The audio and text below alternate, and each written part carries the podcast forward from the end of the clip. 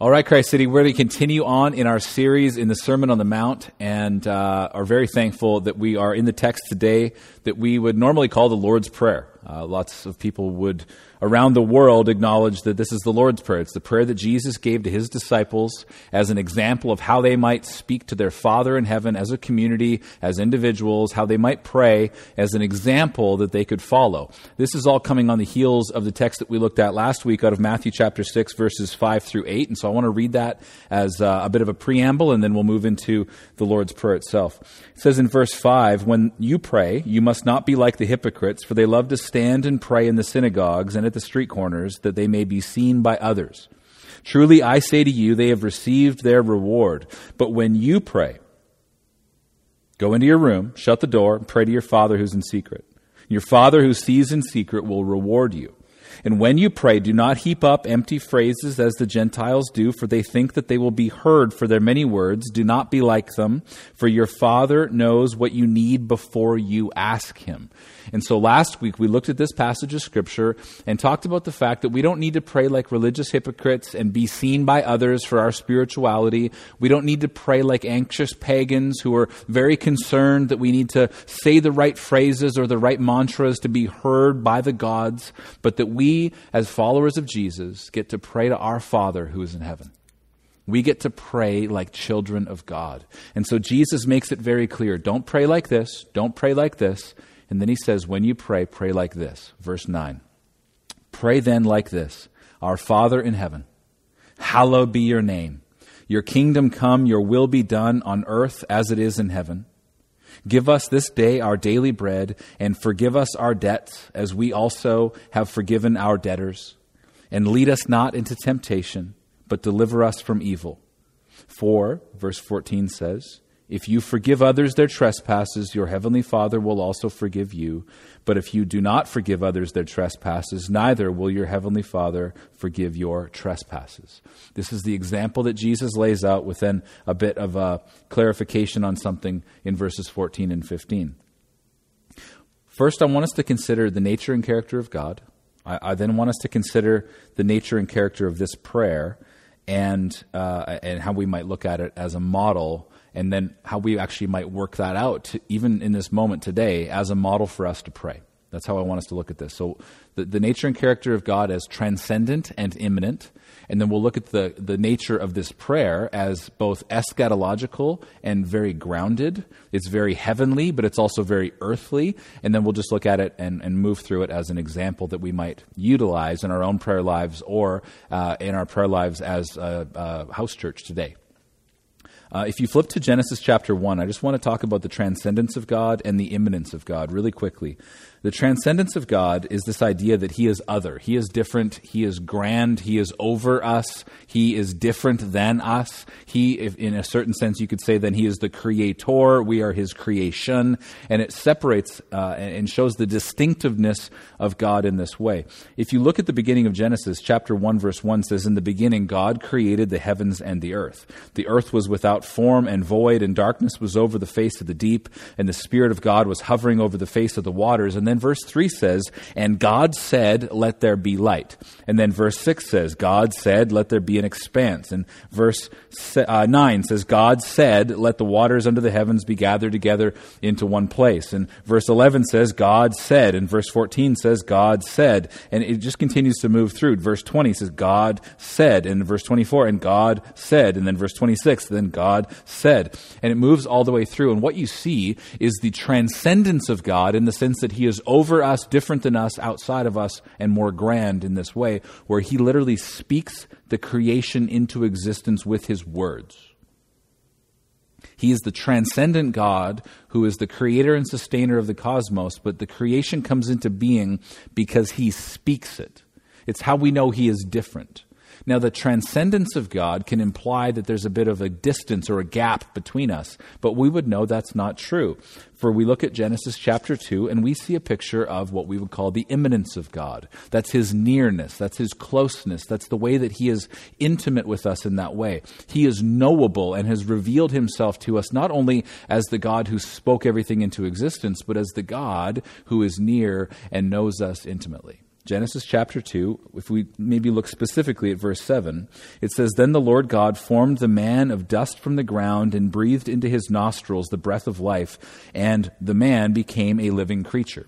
So, what we see about God in this is that in Genesis 1, in the first part of the creation narrative, which is then sort of retold in Genesis 2 from a different perspective, in the first part in Genesis 1, he's the transcendent God who speaks things into existence. But in Genesis 2, he's the God who forms things with his hands. He is near. You could say he got his hands dirty in this. He's with us. He's near us. He's forming us as male and female. And we would understand then that this gives us a more full picture of God in that he is other, but that he's near. That he's grand and transcendent, but that he is present and, uh, and immanent in this way. So we, we have this vision of God then maybe cast into our minds in a different way when Jesus says that we are to pray to our Father in heaven. He's our Father, but we're to pray to our Father who is in heaven. And I want you to see in the first five lines of the Lord's Prayer, verses 9, the second half of verse 9, and then down into the end of verse 10, it says, Our Father in heaven, hallowed or holy be your name. Your kingdom come, your will be done on earth as it is in heaven.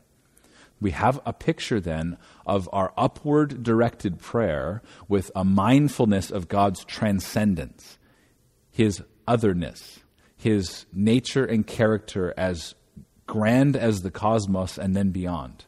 That he's the creator of every star in the sky and he's the one who knows every hair on your head. But this is a, an image of the transcendent God who is speaking about heavenly realities. And Jesus instructs us to pray in this way. But then we move into verse 11 and it says, Give us this day our daily bread. See, when Jesus says that we're to pray that God's will would be done on earth as it is in heaven, it's a picture of that transcendent reality becoming immanent in this way. Give us this day, in the most normal, mundane, I need to eat something because I'm hungry and need to go about my work stuff. Here it is. Give us this day our daily bread. Forgive us our debts as we've also forgiven our debtors. Help us to walk in reconciled relationship with one another that we might be able to honor one another in Jesus' name. Lead us not into temptation, but deliver us from evil. For we exist in and among an unseen reality of the angelic and the demonic, and we have an enemy of our soul who hates us, and we want to be delivered from the evil one. And so we would pray that to our Heavenly Father. We're talking about the fact that he is transcendent and he is immanent. But as we look through this passage, we would also see that this prayer is eschatological while at the same time being very grounded. It is dealing with heavenly realities while at the same time the mundane, normal things of earth, like our daily bread what's happening is Jesus is giving us an example of prayer whereby we grab a hold of the transcendent, and then you could even say the eschatological, which just means the end things, the promises that have been made to us in Scripture for all of us who follow Jesus, that we are given promises of the future and what our future might look like at the end of the age. And we're bringing those in prayer, grabbing a hold of those realities and drawing them into the present moment, whereby the eschatological kingdom of God God, the future kingdom of God, the future kingdom of Jesus, the King of Kings and the Lord of Lords, is being drawn into our present realities moment by moment, and we're grabbing a hold of that and bringing it into the grounded sense, the heavenly being brought earthward, if I could say it that way, even though I don't think it's the right way to say it spatially. Our Father in heaven, holy be your name, hallowed be your name. Your kingdom come, your will be done on earth as it is in heaven. Give us this day our daily bread, and forgive us our debts as we also have forgiven our debtors, and lead us not into temptation, but deliver us from evil. This is the example that Jesus gives to his followers of how they might pray, not like religious hypocrites and not like anxious pagans, but how they might pray like children of their Father. And so let's just walk through this line by line. And all I want to do is give a bit of a picture, a bit of a window into how I pray this as a model prayer in my life and how people have been praying this for the last 2,000 years of Christian history as a model prayer and how they connect with our Father in heaven. You know, there's actually an early church document called the Didache that just means the teaching, where this prayer was commended to people who were following Jesus to be prayed three times a day morning, afternoon, and evening. That the three daily offices of prayer might be kept by looking at Our Father in heaven, hallowed be your name. Hallowed be your name, holy be your name. And so when we talk about this as a model prayer. This is what I mean. When I start to pray this, I basically get one line and I'll pray it and I'll allow my mind and I'll allow God to direct my prayers into different strains of thought, almost running down different rabbit trails, different uh, ideas where I want to be praying, different things that God brings to mind that I might pray about them in the moment. Our Father in heaven. God, you're my Father. My Father who's earthly is wonderful and I love him very much, but God, you're perfect. Uh, I, as a father, Lord, think of my girls right now. And I know that I'm not perfect. And I know that there are probably things where I've scarred them because of my own sinfulness and sinning against them. And, and God, I just thank you that you're my Father, that you are the perfect Father. You're the Father I always longed for and the one I always needed. I've received your approval in Christ, and I know that I've received your love and your grace and your mercy. I know that you are the merciful God who is gracious to all, and you are the God that I can look at and I can talk to and call Dad. You're my dad. You're my heavenly Father. And I thank you so much that I get to appeal to you, the God of the universe, the transcendent creator of all, where I get to come to you in such an intimate way as to call you Dad. You're my Father. You're my Father in heaven and you're over and above all things and you're in and through all things through your son Jesus and you've got a perfect plan for your creation. And I thank you that I get to stare up into the night sky and see that there are a hundred billion stars in this galaxy and a hundred billion galaxies and I can't quite contain the fullness of who you are and your power and grandeur but you are my father in heaven. You are eternal and you last from everlasting to everlasting and here you are and I get to call you father Hallowed be your name. I used to look at this line and, and think, Hallowed be your name. It would make more sense if it was hallowed or holy is your name. Until I realized that this is actually a passive imperative, which means it's a passive command where you would be praying that God, hallowed be your name. God, make your name holy in my place of dwelling, in my city, in my country, in my world. Hallowed be your name. May your name be made holy in Vancouver in and through the COVID 19 scare and pandemic going on around the world. May your name be made holy and not reproached and not you know, ignored and not slandered, but may your name be holy and lifted high that others might know your goodness toward us in Christ. How you've filled us with your Holy Spirit, how you've knit us together as a people. Holy be your name among us as we gather, even in our house churches today. Your kingdom come, your will be done on earth as it is in heaven. Your kingdom come. Again, the eschatological or future kingdom of Jesus being brought into our midst. Your kingdom come, your will be done. Your will for us, our Father, lived out in this city, in this time, in history, here on earth as it is in heaven. Here in Vancouver as it is in heaven. So when I pray this, I say, Your kingdom come. I'm well aware of the fact that I mean I'm trying to grab a hold of the will of God. Your will be done and I'm trying to draw His will into the city. This is in areas of things like mercy and justice and loneliness and community and righteousness in every number of different ways that you can think of. And we've been looking at the, the eschatological orientation of the entire Sermon on the Mount. We looked at this in the Beatitudes, right? So it's uh, blessed are those who are merciful, blessed are the merciful, for they shall receive mercy in the future age they will receive mercy. But what we want to do is grab a hold of that mercy and draw it into the present moment now. Uh, Blessed are the pure in heart, for they shall see God.